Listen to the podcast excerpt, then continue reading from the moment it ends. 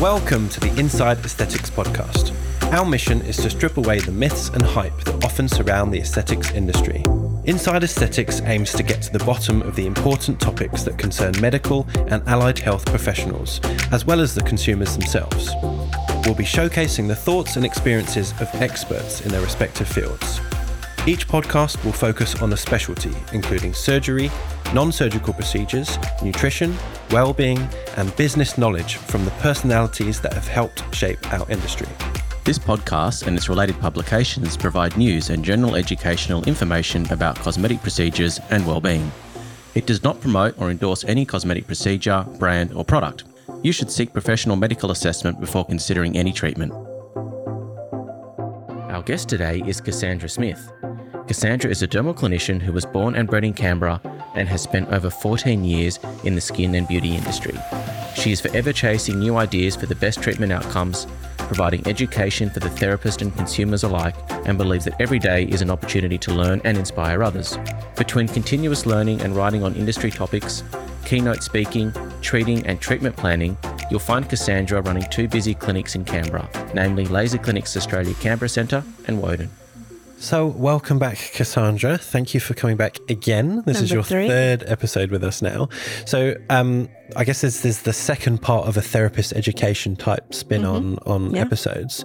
Um, so, we are now going to sort of come on to some of the more tricky parts of the the job, I guess. Okay. Yeah. So, leading straight into your first question, um, can you give any advice or tips on, I guess, ensuring how you avoid complications with things like skin or laser treatments? Because, you know, these can be minor or quite severe, can't they? Yeah, So, yeah. how do you go about avoiding those things?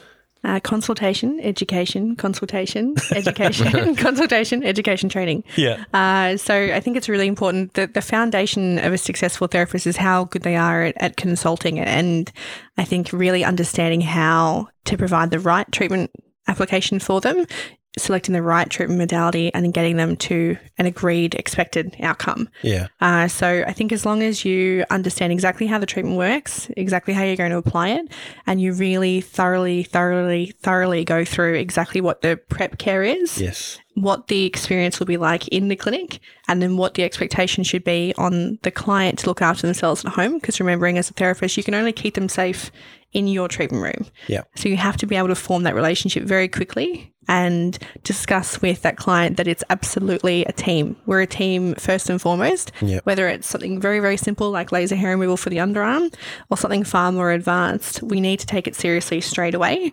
And we need to understand that there's pre and post care, as well as what I deliver for you in the treatment room. Yeah. Hmm. I think that's really important. I'm not going to suggest that anyone would be not truthful, but um, what do you do in situations where clients aren't telling you the truth in terms of medications they're on, Yeah. sun exposure? Like you'll get people coming, I haven't been in the sun. Really, you look really dark. Um, like so, Yeah. how do you how do you sort of deal with that? And also things like tanning injections and all these sort of weird and wonderful things people are doing to themselves. How do you manage that? So I think creating a really safe environment, which sounds silly, but it, it genuinely does work. So you can tell if someone isn't giving you 100% of the story straight away. So you would say things like, just so you know, uh, Jake, if that if that does change, we would need to know. The reason we need to know is some medications can actually change our ability to treat you safely. And those, you know, adverse reactions can pop up from that sort of a result. So if anything changes from your consultation today, let me know and we can adjust the treatment parameters that we treat you with mm. to make sure we keep you safe. Yes. And they go, oh, actually, this thing happened. Or like, I was thinking about doing this. Or, oh, I forgot a medication I'm taking because not everyone wants to tell you 100% of their life. And I think also because the treatments themselves look quite effortless to apply. If you think about just the easiest treatment we do, so underarm laser hair removal, it's just a, a few pulses. It's super quick. So it doesn't seem scary. It doesn't seem like there's an outcome that could be that Yeah. adverse. So I think people sometimes choose to withhold a bit of information because they're not quite sure it would be that, I suppose, important at the time. I completely agree with that. You know, when we take a medical history before injectables, there are some questions that initially don't seem relevant to the mm. client, and they're like, "Oh no, that's not me," and then you sort of ask a few more questions and then they jump back to it and say, "Oh, I forgot to say Exactly right, yeah. X, Y, Z." They So need to feel safe. I think Yeah. some of it has to be relevant to them, but also right, giving them the environment to not feel silly to open up and tell you that you know they might Mm-hmm. Have had a big weekend and done something that maybe It's you asking know the didn't want to volunteer. as well. Ask the second way and slightly different, and give them the why. Because if you're just ask them to answer you, Correct. They'll you give them the why, which is really important. Yeah. Yeah.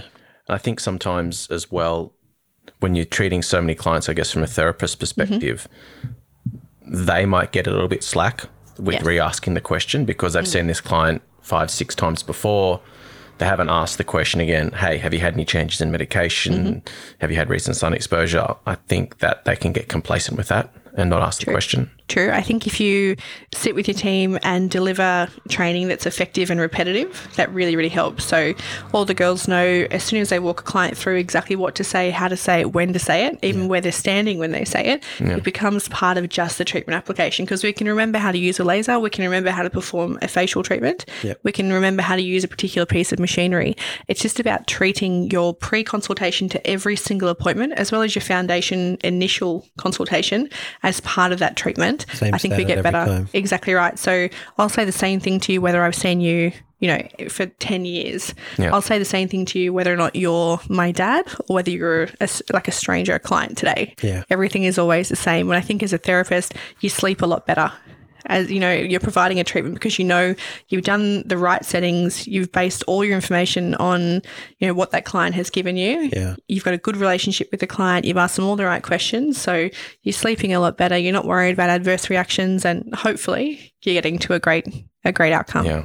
in terms of aftercare and stuff like that, and I, I know that um, your your chain of clinics maybe doesn't do this, but do you think there's some uh, help to maybe email this information rather than hand out information on a piece of paper, or what's the best way to get people to retain this information when they go home? So you'll know your client when you when you're talking to them. So if you've got someone who's not 100% listening to you, you'll make sure they take home the aftercare sheet because as long as you've given them the information, Yeah, that's it's their responsibility at that point to make sure they're making the right decisions for their health as my well. worry with paper is it just goes straight in the bin or in the A lot of people take a photo. glove box. I've actually had a lot of people take a photo of it and give me back the hard copy. That's a great I respect idea. that. Yeah, I like that. Yeah. Yeah. yeah, So I think that the consultation, you know, needs to take a considerable amount of time so that you both understand exactly what you're getting into. Yeah. And again, remembering you're a team. I can only keep you safe while you're in the treatment room with me. And if we want to work together to get you to the outcome that you want, we've got to come 50 50. Yeah. So if I know that you're looking after yourself at home and you can trust me as that, that technician in that treatment room, we're always going to get uh, get to a healthy Just result. for safety to get the result as well. exactly right. So yeah. there's no point in wasting your time if you're not prepared to do the aftercare or Yeah, and prep care especially. There's some treatments that work r- remarkably better if the client has prepped the night before or has prepped, you know, two, three weeks leading up to it. Yeah. So there's heaps of things you can do to say, look, this is a result I can get you. This is what I expect on this sort of a, a commitment from you. However, if you're open to it, let's discuss some prep care to really enhance those results for you. What would prep care involve? Can you give us an example? Sure. So some uh, peeling solutions that we use in clinic require you to get almost used to a lower level of that ingredient. Right. So your body would get used to it and you'd build and build and build so that you can get a really great result in the treatment room itself. If you weren't going to be prepping, you'd have to use a lower solution peel or it wouldn't work as effectively. Right. And I think once you can talk about prep and post care, you know, Jake, maybe injectables is part of the treatment plan. So if they're open to it, we'll be talking about skin health and how we can best help them in, you know, internal skincare, in clinic skincare, um, and then, you know, working with a cosmetic nurse or doctor to further enhance the, the results we're looking for. So pre, post care as well doesn't necessarily just need to be about you as the physical provider of that one treatment. It could be saying to them, you know, you're really concerned with this particular area of your skin or this type of ailment. I think you'd benefit from working on your internal gut health as well as working with the products you're using at home. Let's get you a consultation with one of our injectors to make sure that we're giving you a fully rounded education as to how we can get you to a great result. Yeah. And I'll work with your skin in clinic. Mm. sounds good. What if you get to these situations during the consult or bef- prior to treatment where you're not sure the client may or may not have divulged everything? Would you do something like, say, a test patch, call a doctor Exactly to get some sort of clearance? How, how would that work? Uh, so test patching is always important. And what is that exactly, just for people that might not know what we're talking So about? let's say you're doing a test patch for laser hair removal. You'd actually be applying the laser to the skin in a smaller area Right. just to see how their body will respond. And do you, are you saying that you just wait five minutes or go back and come back in a week or? Uh, if I'm honest, it depends on the treatment outcome you're looking for and what treatment you're looking at doing. Okay. Um, but you'll know if you're having a, like a photosensitive reaction or a reaction that isn't necessarily something we're looking for Yeah. quite soon, like within hours. Okay. Uh, so for me, test patching is something that I would do in all high level or high risk treatments, uh, just to make sure we're making the right decision for the client. If there's ever a time where I don't feel as though I'm able to make the safest decisions for my client because I'm not being given enough information, or reword the way I'm asking it, or I'll refer on. So it might be that they're better suited to a different, uh, I suppose, provider of treatments, or whether or not I've given enough information so that client can give me, you know, the the answers to the questions that I've, I've I suppose, needed information for. Yeah, I guess we've all had that client who's like, yeah, yeah, yeah, yeah, sure, sure, and they just sign, Mm-hmm. they don't read it, and and you feel very uncomfortable because you know Yeah. that they're not retaining what you're saying. Yeah. They've come there with a very clear goal of doing X, Yes. and that's the situation where I think we're talking about where we have to be like, okay, am I really doing the right thing Mm. Do they have here? Do you understand? consent? Are you going to follow the aftercare? Probably not. Yeah. So I think you're right. To, the ability to say no or delay Mm. Yes. Mm. is actually really hard for, for some people. Uh, therapists who maybe are not used to, you know, they're used to providing, yeah. not not providing. Yes, you form more of a relationship, though, I think, by when you say no, because maybe it's not the best thing for them right now.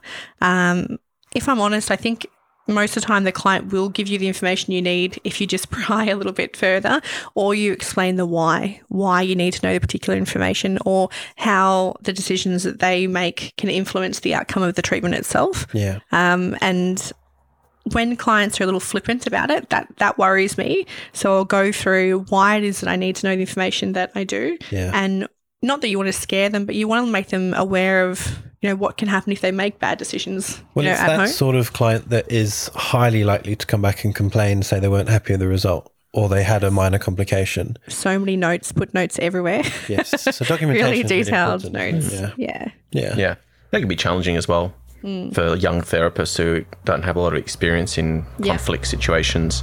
Um, quite often, they're treating people that are older than them. Yeah, yeah. Can can be quite difficult. I think a good sentence to remember is uh, you're paid to action a positive solution for both patient and clinic. So a good sentence is the best person for you to speak to about this is and give a name. So it doesn't look like you're not necessarily understanding how to best give them a good outcome or that you uh, don't know enough information, but you're saying the best person for you to speak to about this is David so-and-so. Segal. Definitely not. but it means you're providing the right solution for that client. Because remember, you might not be the right provider, but it might also be a personality type as well. We hire different types of therapists knowing they'll appeal to a different type of client, and our injectors are exactly the same. I think we have seven injectors in Canberra, all completely different personality types, but they will attract the right clients for them. And sometimes it's not even just about worrying that the client is, you know, being flippant in their responses or not giving you enough information, but it might also be that you're not the right person to work Hundred with them. agree. We've all had clients, we, you know, in our clinics where they just gravitate towards me or someone else, and that's Yeah. cool. Like, could be just a female male dynamic or female Yeah. female whatever. Um, older injectors, younger injectors. Someone's going to clash with someone eventually, Yeah. Yeah. uh, and you just have to hold your hands up and, and have no ego and say that's fine. The best okay. person for you to speak to about this is Yeah, somebody else. you know, and, and if you are that injector or that therapist, you have to sort of back yourself that, okay, I've avoided a potential complication Mm-hmm. or argument by passing them on to the person that they really want to go to. Exactly. There's, there should be no ego in this industry as far as I'm concerned. Yes. And if you do have that, you're never going to progress. Yes. Yeah. Exactly right. You create far more work for yourself. Yeah. In in a negative sense. 100%. Um, so, just following on from that first question, what's the best course of action to follow if you have caused an adverse event? Like, how do you basically tackle those tricky moments where it hasn't gone quite right? Sure. I think remembering that the client in the first time they met you came for help. So I, I touched on this in in one of the podcasts I've done with you previously when I said it's important to hold empathy and be quite an empathetic person. So you can't necessarily have the ego of saying, no, no, no, I didn't cause this or this didn't happen. It must be something you did external to the clinic. We don't want to be talking about that sort of that language and, and the way we're speaking is quite competitive. Yeah. What we want to do is work out exactly how the treatment was applied, go through all your notes, take photos, your own photos Yes. uh, in the clinic, and talk to the client about how they feel. How did it feel in the treatment? How did it feel as they just left? How did it feel 10 hours, 24 hours later? Basically, and take a history. Exactly right. Yeah. A really, really detailed history. And then work through, I suppose, backwards to work out what sort of aftercare they need. Um, I'm really lucky. I work with a, a medical team constantly so that if I do need to refer on quickly, I can. Um, I'd recommend if you don't have access quickly to a medical team, that you establish a protocol doctor um, so that they can assist you Great advice. Yeah. a lot of the time, if you have consulted correctly and you've made great decisions in the treatment room, you've formed the right relationship with your client, it's very, very unlikely that your clinic has caused a reaction.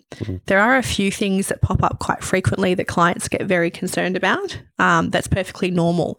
So sometimes I feel like you can give all the information you possibly can in a consultation, but they've taken 10%. So it's writing all those notes and making sure they've got the forms. Um, but take a very, very regular reaction from laser is a condition called perifollicular edema. It's just hair follicle swelling. Yeah. Um, if you've ever seen like a plucked chicken, that's what your skin can look like sometimes after you have laser. But there are times when clients come out and they are white as a ghost out. and they're like, oh my gosh, this has never happened to me before.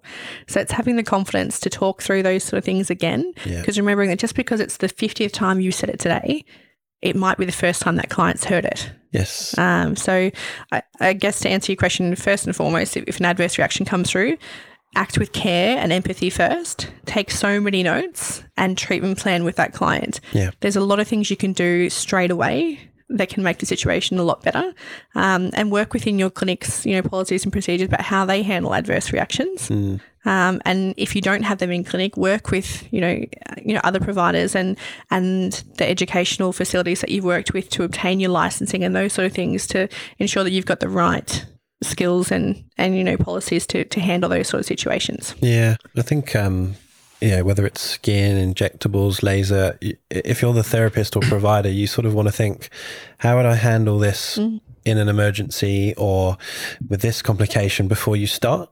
So you have those flow charts of, well, this is who I'm going to speak to, well, this is what I'm going to do. Yeah. So you're not sort of thinking on the spot and panicking. Exactly right. You've got Plan. that planned out already. Yeah. Yeah. I think that sometimes, or just to uh, reiterate what you're saying in terms of developing that relationship with a client, is so important because in the event you do have an adverse reaction, you want them to come back to you so you can help Yes. work on a solution and help, I guess, correct the issue.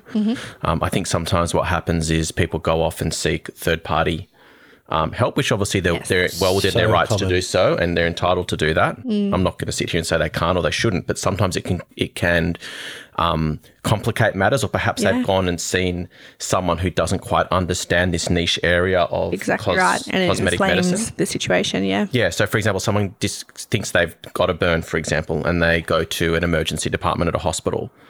Um, they may, may or may not, they may see someone that doesn't has doesn't have experience with understanding what a laser burn looks like. They might treat it as something else. And Jake, maybe you can speak to this, being a doctor. I'm sort of just Um, looking at it from a Yeah. Well, I hate sort of going back to injectables, but that's it's, it's a relevant point. So you know there are a handful of expected, I guess, downtimes with say dermal fillers, and there are a handful of more serious complications that you know we should certainly know about. But you're right, a lot of clients panic. And their immediate reaction is, well, I'm not going to go back to him or her. I'm going to go to someone else. Yeah. And as an extreme, they, they, they can turn up in ED. Yeah. And unfortunately, um, and that's a sort of a problem with our industry, that you know the, the hospital doctors are not trained in cosmetic medicine, and so they may treat something inappropriately, wrong, blast you with antibiotics when you don't need it, or uh, or other treatments, give you steroids when you don't need it, etc. So.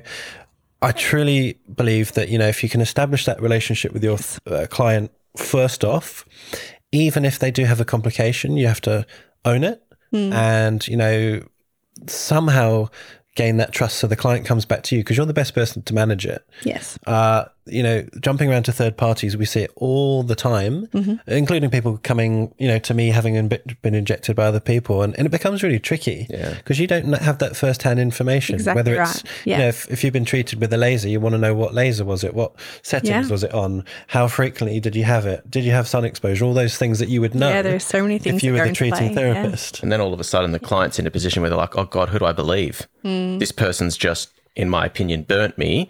I'm Yeah. getting told by Dr. XYZ at the hospital that this is what I should do. They're telling me that. I don't know what to believe. Yeah. And Yeah. it becomes really, really difficult to manage. Yeah. I So think just keeping it nice and calm. Yeah. And if someone comes to you and they said, I've got an opinion and they said that this is, you know, done X, Y, and Z, and you don't necessarily agree as that, that clinic, um, I suppose, owner or manager or therapist, sitting down with the client and saying, let's talk through where we are now and how we can work together on getting to a better outcome. Because this is not why we get into industry and in my position I've said things like I've I would never work for as long as I have in industry to ever cause harm.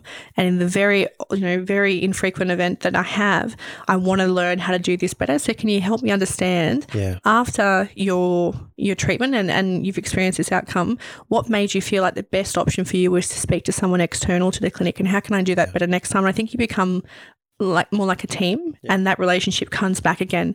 And you that client more often than not will say okay well how do i get my skin back to exactly how i wanted it to and how we had goals for it to look when we first started together Yeah. I mean, it's probably different for laser because it's you know a, a, a delivered in a clinic nine to five sort of hours, but often these things happen at yeah midnight where the client suddenly realizes their arm's a bit red or whatever Yeah. it is, and they'll just Google, they'll they'll just panic, they'll go to the first person Yeah. open on a Sunday or or, or, or whatever it is.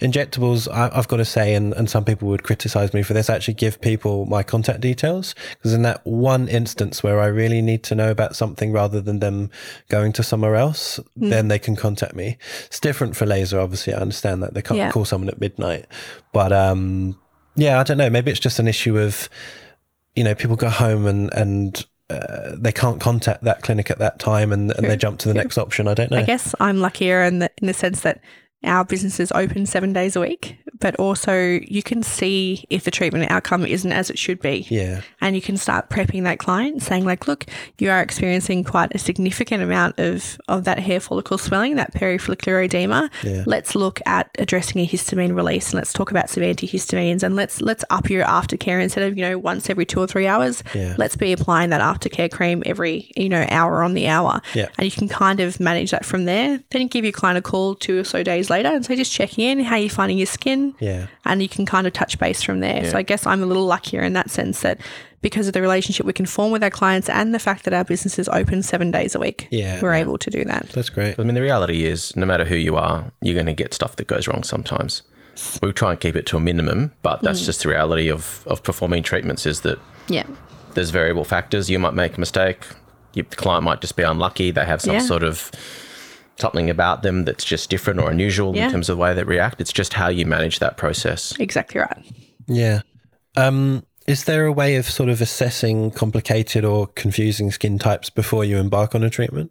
I guess just to sort of pre qualify that even further, I guess Yeah. in Australia, where we've got such a melting pot of ethnicities in terms of like Asian and people from all different parts of the world sort Mm-hmm. of mixing, and you've got people that might present as a really fair skin type, but they actually might respond as they would if they were much darker. I think that's sort of what it's difficult. How do you sort of Yeah. I think you've got to go through a really thorough consultation. I feel like that's all I've said this on going back podcast to- is yeah, yeah. consultation, consultation, consultation. Yeah. Uh, but it's a really thorough consultation. It's making sure that you've got the right information, the right education to be the, the best provider of that service for that client.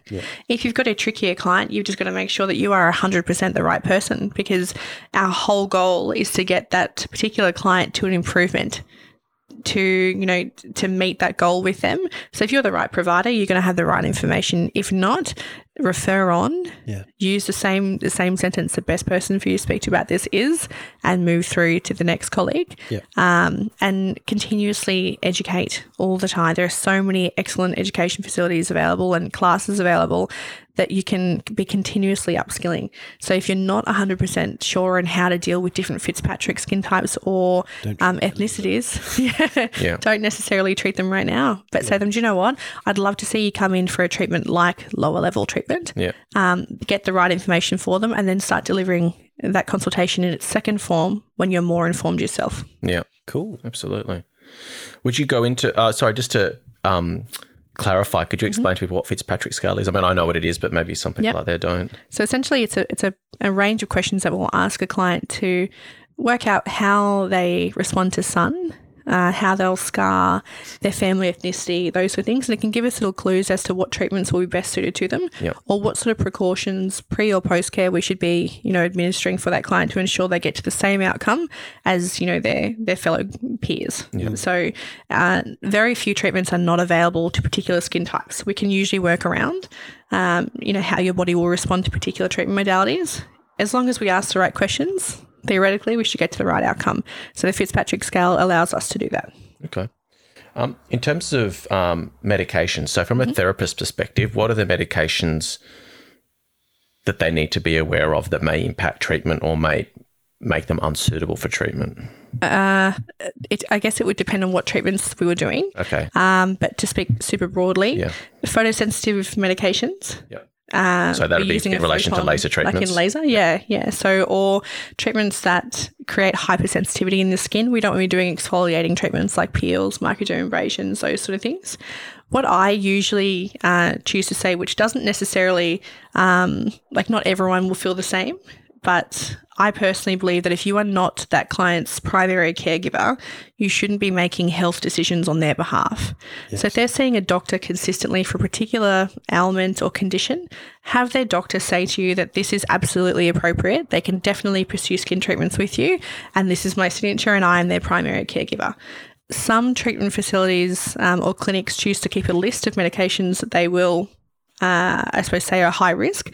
I choose not to do that because I don't want to make a decision based on your health as not your primary health provider. Sensible.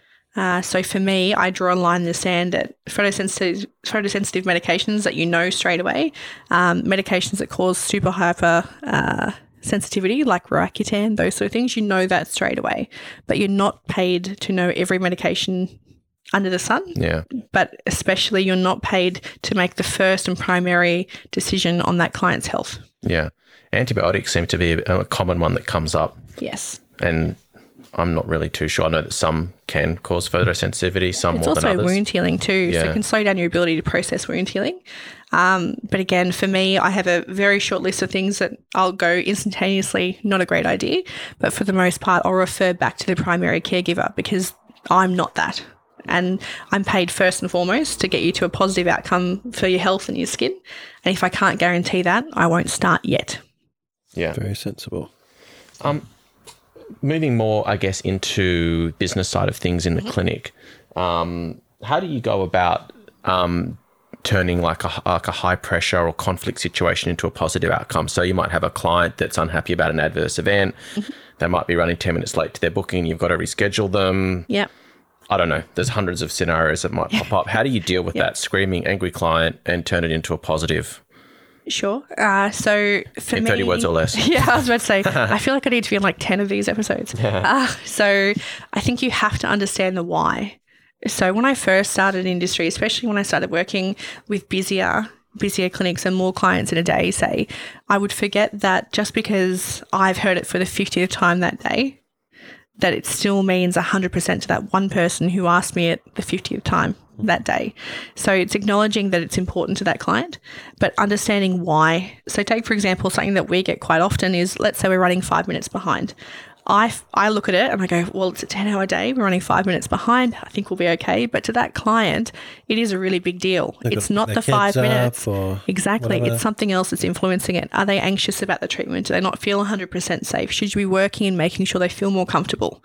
Is there an outcome that works better for both of you that doesn't have both of you super stressed, super anxious, and then rushing through? Because remembering, you still need to deliver the right treatment outcome for them in the treatment room. It's still going to take the same amount of time. Right, you don't want to compromise just to uh, yeah, Exactly right. that procedure. So for me, turning a negative to a positive is don't have the communication with that client in front of others.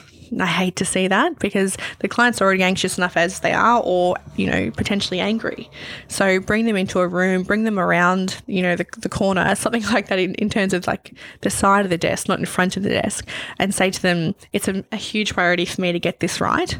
I'm sorry that we've, we've dropped the ball, you know, for a few minutes today. What I'm going to do is I'm actually going to rebook you now so that when we finish your treatment today, you don't need to wait the additional time to rebook next. So they see it as even though I'm waiting for my appointment, I've done the last step first, mm. and that that does save some time. Um, again, working on why. So if the client is concerned about the customer service, you know, delivery, let's talk about why that happened and get them part of the program. So there's been a couple of times where we've dropped the ball in our customer service, and I said to them, you know, Jake, would you be open to you know providing some feedback on your next two treatments? Can I pop you in for a complimentary appointment next month? I'll give you a call and ask you a series of questions. And we can see how much better we've done this time. Hmm. And it has that client engaged in being part of your development as well and improving your clinic, not just, you know, palming off something free and not delivering anything for it. Yeah. I so, guess, yeah, the client's anger stems from you know, it's not so much the five minutes late; it's it's the excuses they get and, exactly. and that customer yeah. service around it that Own often it annoys people. And just say, look, you know, this is not you know not something we're proud of.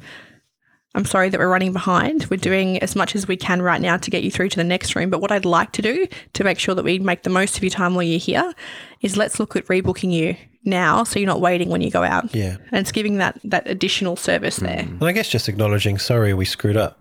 Yeah. You know, just saying I'm really sorry. Often, yeah, people just want to hear that. Exactly right. Yep. yep. And there's heaps of things you can do, which is, you know, it's it's it's out of love. But you can stall a client, you can pop them in for an LED, you can do a skin consultation, you can ask them through interesting cosmetic injectables and, and have a chat. Yeah. Exactly. refer, refer, refer.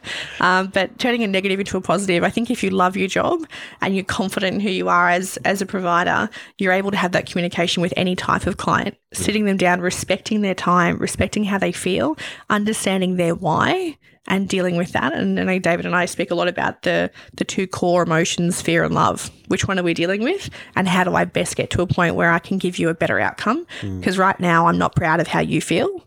And I want to get to a point where we're, we're doing 100% of where we should be.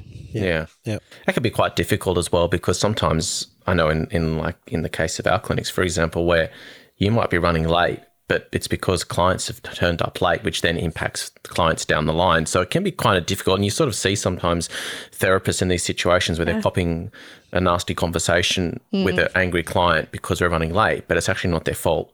Yes. Um, and it can be really tiring. It was like the third or fourth one for that day. It's mm. three o'clock in the afternoon. You know, the countdown's on till everyone gets to go home. Yeah. And you're just sort of up to your third or fourth sort of. I think hopefully we catch it first yeah. and we start rebooking people as soon as they come in. Yeah. So you, you're cutting down that time. You're offering glasses of water, tea, whatever is available to them, and giving them the expectations straight away. Can I ask, because um, you both run super busy clinics, mm. I've seen your timetables, they're just jam packed. Mm-hmm. Do you ever sort of build in a little bit of slack with, you know, an extra 10 minute gap here and there just to, you know, anticipate Sometimes. those issues? Yeah, because some clinics will think, okay, if we're going to be efficient, we can't have a single gap. Yeah. Other people will take that uh, other side of the coin where they build in a bit of slack. So mm. you might have the odd 10 minute gap, which is. You need a bit okay. of safety, but you don't want to block out heaps of time because yes. then the revenue of that clinic and the profitability of, of the room yeah. you know drops but i think giving yourself a bit of leeway is important uh, and having someone consistently at your front desk that can manage those customer service expectations those yeah. things really helps that's actually a good point. Just managing the flow of people. Do you have yeah. a dedicated receptionist or not? Um, you know, is the paperwork done before they get in the room? Exactly all, right. all, those things have a massive impact on the flow of the day by your 10th client. Yes. Yeah. Yeah. I guess maybe leads us on to another point that we wanted to cover further on down the track, but we might as well just cover it now because we sort of touched on it. Was um, like tips and tricks on like how to manage your calendar mm-hmm. for that day. How do you maximize your time? It's something I, I struggle with. I ask for your advice on this all the time uh, because you're a therapist. You know how long things take. I'm a guy that doesn't do these treatments. Yeah. So for me, it's a little more challenging because I don't have the first hand experience where there's where someone like yourself does.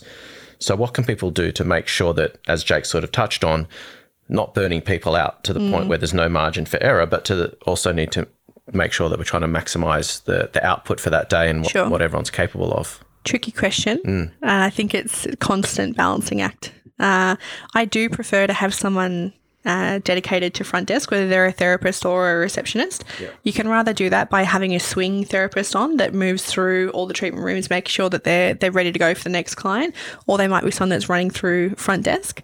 You might have a receptionist that's on constantly. How I choose to run our clinics is I'll have someone who's the first meet and greet straight away. That means that within seconds, your client has been welcomed to the clinic. Welcome back. Hello, how are you? The paperwork is given. We're, we're managing the expectation of that client and we're managing whether or not we're running late, whether we're running early, all those sort of things. If we have time, are we offering them a complimentary consultation for skin? Have you ever seen them for cosmetic injectables before? Are they having skin but have never had laser? Do they want to do a test patch today? Do they want to talk about laser afterwards? So you get that conversation started straight away so that the treatment room itself isn't the first time that client has heard about what other services we do. Yeah. Um, but that is an extra wage that you're putting on. It's not necessarily performing treatments all day, every day. So I guess it's about mapping out what your customer experience goal is and working back from there. There are times where you'll have dead parts of the day, and that's really stressful as a clinic owner because you're looking at quiet laser rooms, quiet skin rooms, and going, oh gosh, there's people on right now. But I think trying to utilize that time for training um, is really, really important. And I think if you have you know, a back to back to back to back day, that can be really motivating as well because you drive, you know, a bit of adrenaline and you're a bit excited, but you have to not, I suppose, acknowledge that your therapists are going to be a little tired. So let's mm. make sure you've got rest breaks in, not just their lunch break. Yeah. Think about the way you're rostering them as well. I know that when I first started in industry, I was doing five days on, two days off, which was a pretty normal thing at that point. But for me, I found that on my first day off, all I was doing was just recovering, recovering from you know the 80 to 120 patients you see in Yeah. a day, and you're just like you're getting off that energy. Yeah. The second day, you've got half a day to be your own person. And the, the last half of that second day, you're prepping for your next week at work. Hmm. So I found I never really relaxed. So I like my team to work on a four day roster, which means they're getting three days off per week. And that, that really works for me. What a lovely boss. So that's four days, but the, the four days are longer, They are. yes. longer shifts, Yeah. but they get the three days off. Yeah. And we try and, I guess, try and give them two days off in a row at some point during that three day off as well. Yeah, definitely. So it's always two days off in a row, sometimes three. Yeah. Um, and sometimes the way that it rosters, you've got some girls that might have four days off in a row because we're going to do a two week roster. Yeah, right. So you're going to run through two weeks each time. Yeah. It's it's a constant juggling act when we talk about how many treatments to put in one particular room, how many rooms to open, Hmm. those sort of things. But I think if you can look at what your ideal outcome is for your client experience and work backwards from there, Yeah. if your team have time to, you know, it's a dirty word, but upsell. Yeah. If they have a time to convert over to another treatment, if they have time to talk about products rather than be so stressed that like, oh gosh, I'll just book you in for a skin consultation next time I see you Yeah. you've lost that opportunity. And who knows, maybe across the road has more time. And then your competitor gets that client. Yeah. Can I ask in, in your clinic, how do you manage particularly injectable uh, consultations? Because, you know, a, a common thing is to book half an hour for anti wrinkle treatments and maybe, I don't know, 40 minutes for dermal fillers. But sometimes someone will come in and have something so simple that you've wasted that half an hour. Yeah. And sometimes someone will ask for 10 mils of filler and you need an hour and a half. Yeah. So if you have a really good relationship with your front desk team, the injector can manage it. So if you think about someone who comes in and wants a lip flip, say, which is just a couple of units to flip the top lip up, what that'll mean for that injector is they spent, you know, 2.3 seconds talking to them about that. Yes. And you've got, you know, 29 minutes left to go. So I, I guess I'd encourage my injector to talk about treatment planning, to talk about the other treatments we offer as a facility, not just injectables. Yeah. And and moving that time so it's it's worth it. Yeah, But 100%. So It's frustrating. but- keeping those not necessarily longer because you don't want to rush anyone, but have a, a longer first appointment, and then, like you say, Mm-hmm. Move treatment plan. So if you know that you're going to do a big filler treatment next week, Exactly. you can book that appropriately and not waste time. I There's that's nothing wrong with you advice. coming to the receptionist or the, the front desk team and saying, hey, like this client actually wants to do, you know, four mils today. I'm going to need a couple extra minutes.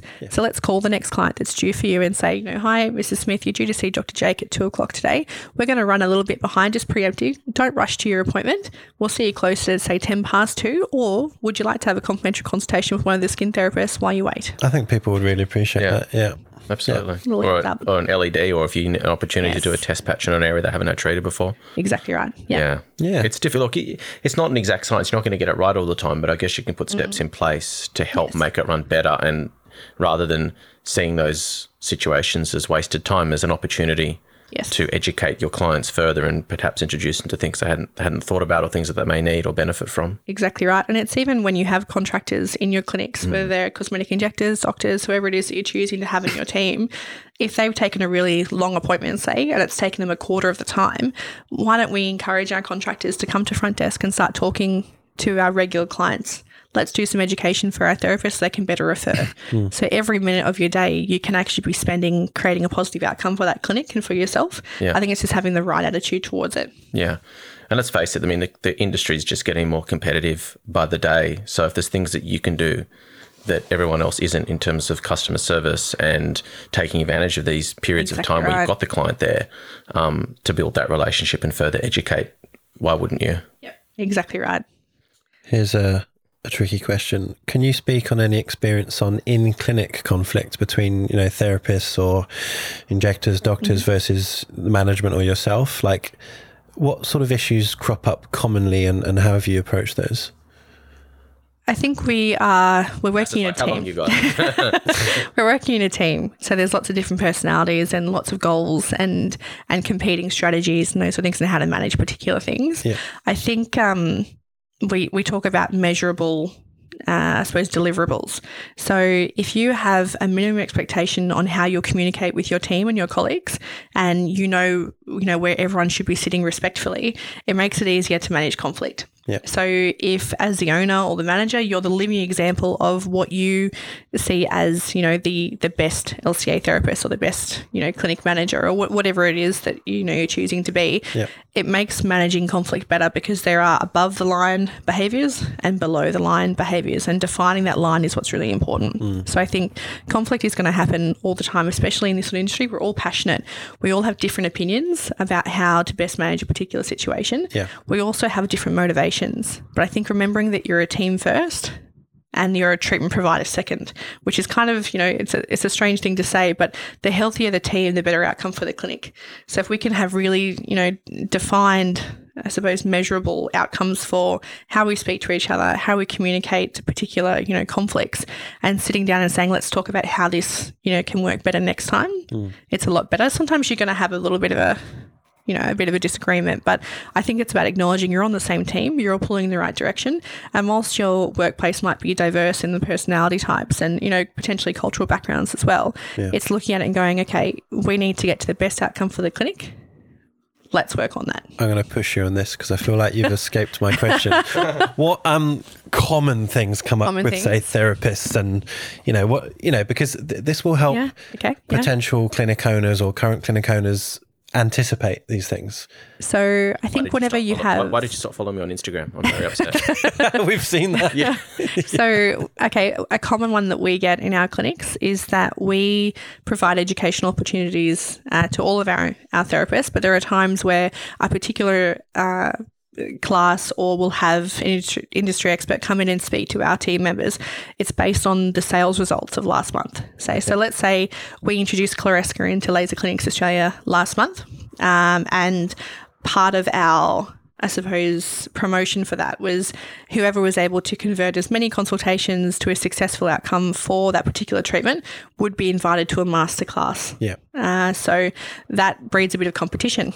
So what we don't want is therapists flogging treatments to people that they don't, you know, they don't necessarily need it. Yeah. But we also, which is something that we get a little bit, is let's say you've got 10 Brazilian underarm clients coming in and then there's one skin consultation. Yes. So it's making sure that you're you're running through those clients effectively and not skipping treatments Yeah. to only get to the clients that look like they're going to spend.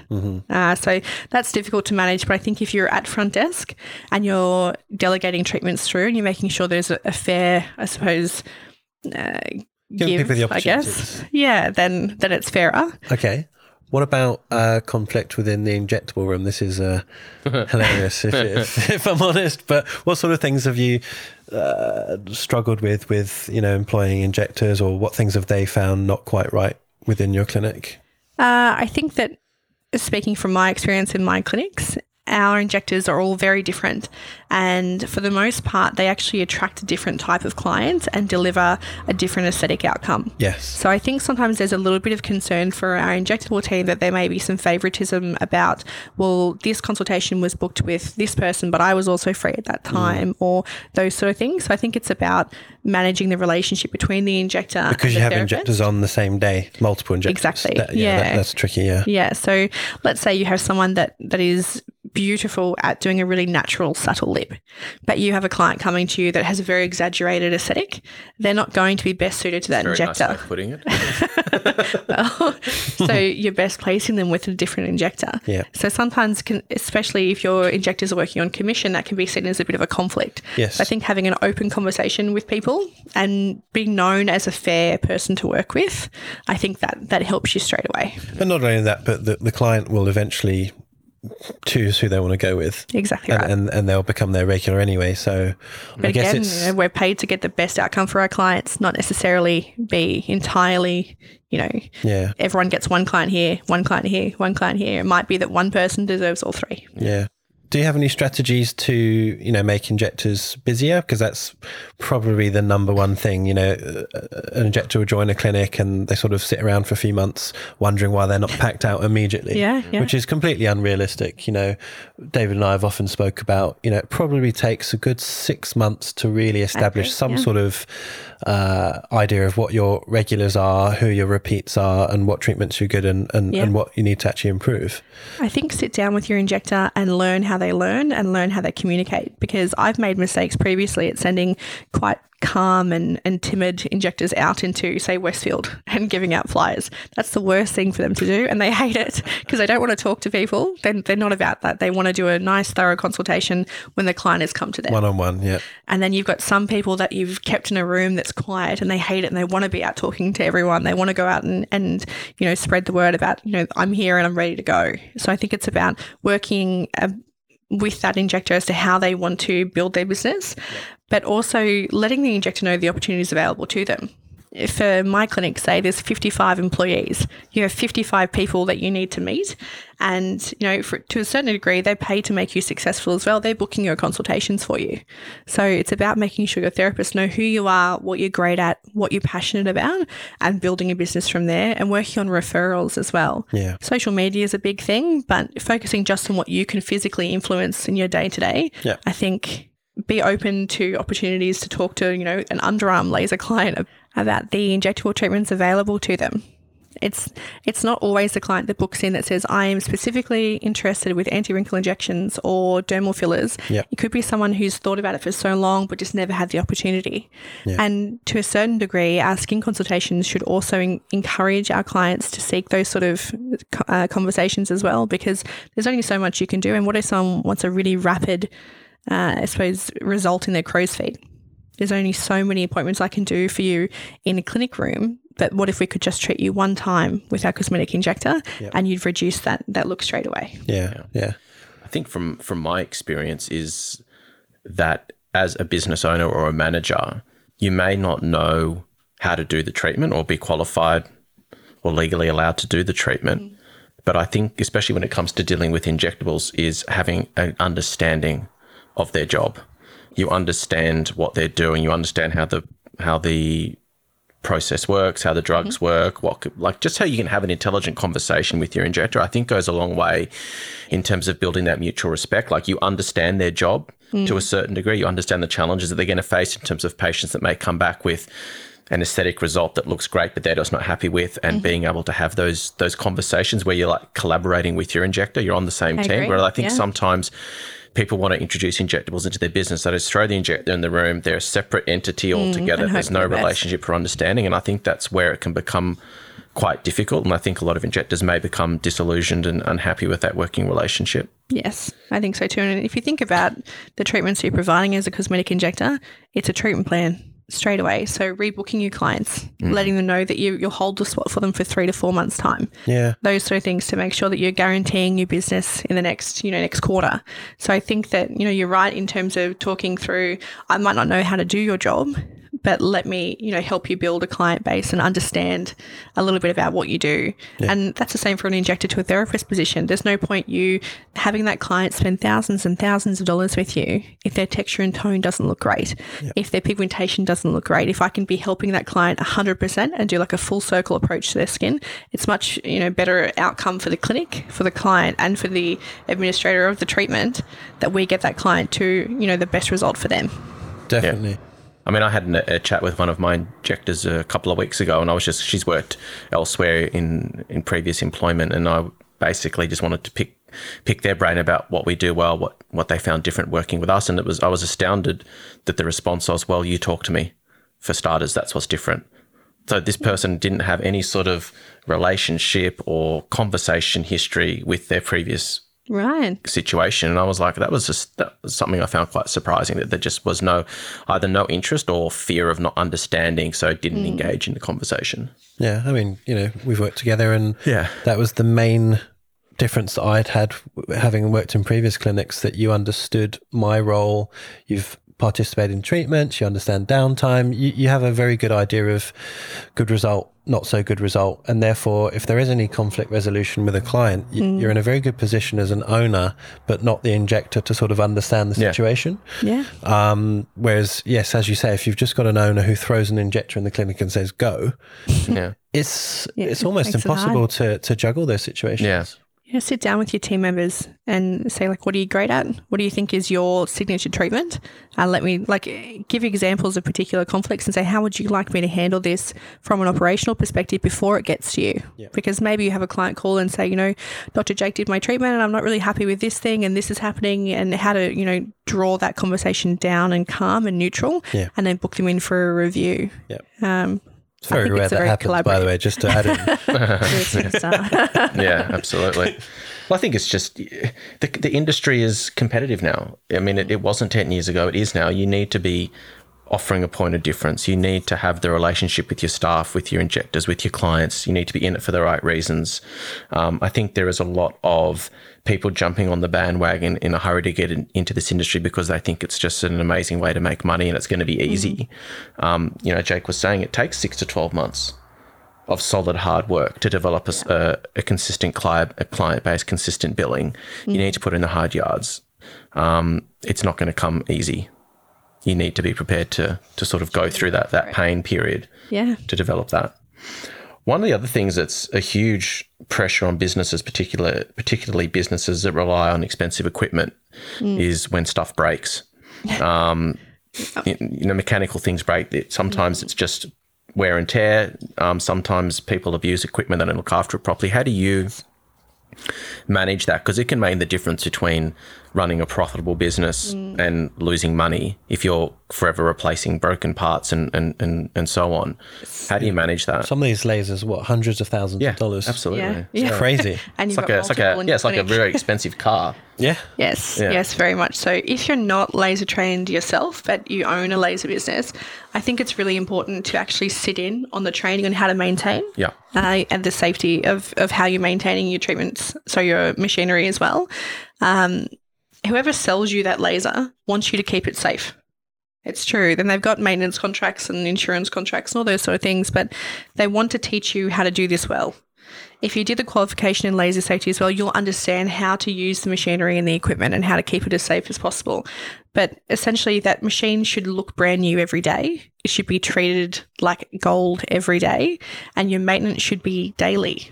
I think a lot of people say, look, I'll, I'll give it a vacuum in terms of the vents every month or so, or I'll wipe down the hand pieces. It should happen every morning, every night, and between every single client. Uh, the the gentler you are with your machinery and the more time you spend in training your team, the better outcomes you'll have for your clinic. The more education you have as an owner or as a manager, the better outcomes you have for your clinic. And essentially, it's coming out of your pocket when it breaks. Hmm. And a broken machine can, can sometimes mean downtime for that day, and then you've got to rebook all those clients. So, yes, it's five minutes extra in your day to make sure that the lasers are effectively cleaned and looked after properly, but it could save you, you know, thousands and thousands of dollars Yeah. later down the track. If you take into consideration the, the lasers that we've chosen to use in our clinics, which is a, a Candela laser, Candela will offer you training almost as often as you like it, but definitely we do the yearly top ups to say, okay, Are you still doing the treatments the way you should be doing them? Have you formed some strange muscle memory that you're pulling the handpiece? When you're changing the spot size of that laser, are you really extending the laser handpiece too far and, and therefore stretching it and putting too much pressure on the fiber itself? There's lots of different things that you can be doing that can lead to that that breakage. Um, and working with your team, I do a lot of conditioning training with my team. So I'll go back in, even if you've been with me for years, I'll come back in and say, show me an arm, show me a leg, show me an underarm Brazilian, because it's strange. The Bad most skilled, just get picked exactly. And, yeah. you know, you sort of just become comfortable in doing one thing one way. yeah. Even if you know right. it's not right, it's just easier for you. Yeah. Um, and I totally agree. Yeah, and it's it's funny what people will do when it becomes their norm. So you'll find that I had one therapist once. Take for example, she was having a really sore forearm after working, and I kept like thinking, I wonder why this is happening. Like, why is she experiencing so much fatigue in her arm when she's lasering? But on the machines that we use, we have the option to set a speed. So a speed for how many shots are coming through. But instead of just holding the trigger down, she was pressing the trigger every single oh, second. wow. So that's why she was getting so sore. Now, no one had ever taught her to do that, but her muscle memory had just decided that that's how she's going to be utilizing that laser. Yeah. So you've got the wear and tear on the handpiece is, you know, thousands times more than what it would have been had she just been holding down Yeah. the pressure, but also her workplace and health yeah. safely. And Yeah, yeah. it's just, it's crazy things you pick up. Or people that will laser and rock. I always find that really interesting. So they're almost doing like a little dance when they're lasering.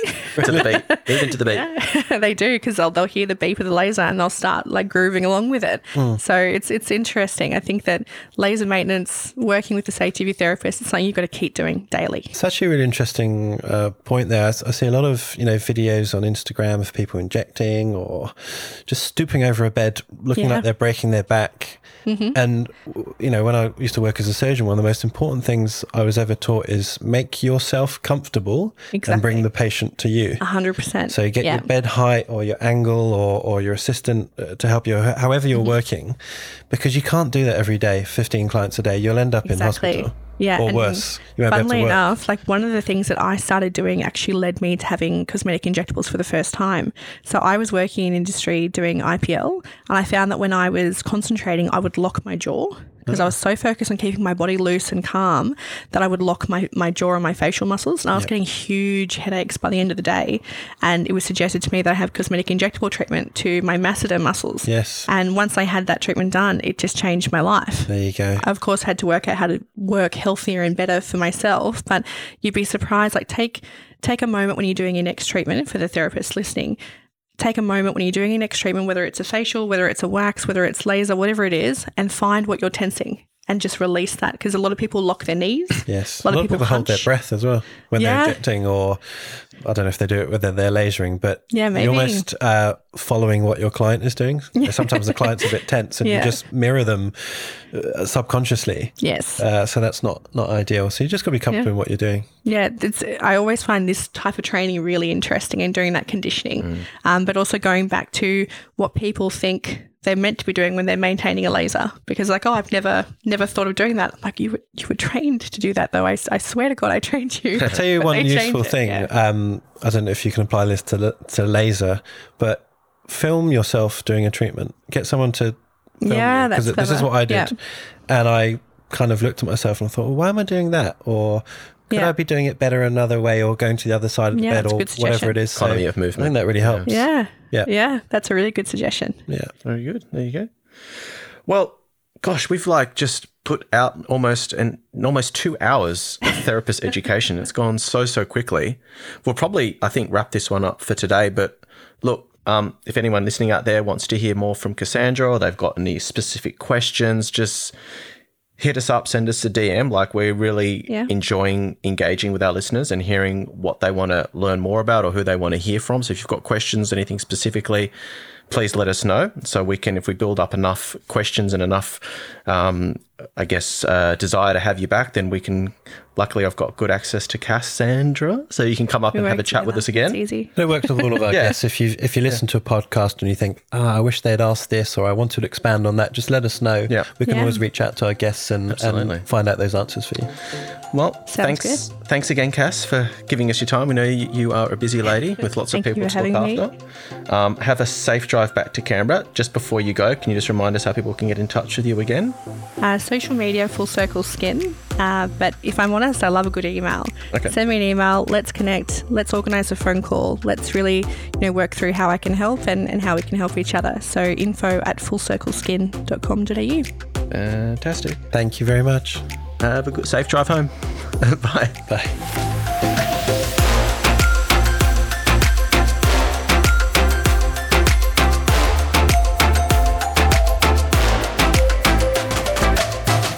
For our latest news, upcoming episode information, and mini video clips of our guests, you can follow us on Instagram at inside underscore aesthetics. We've also just started a YouTube channel called Inside Aesthetics and we'll be uploading more content and longer videos in the future.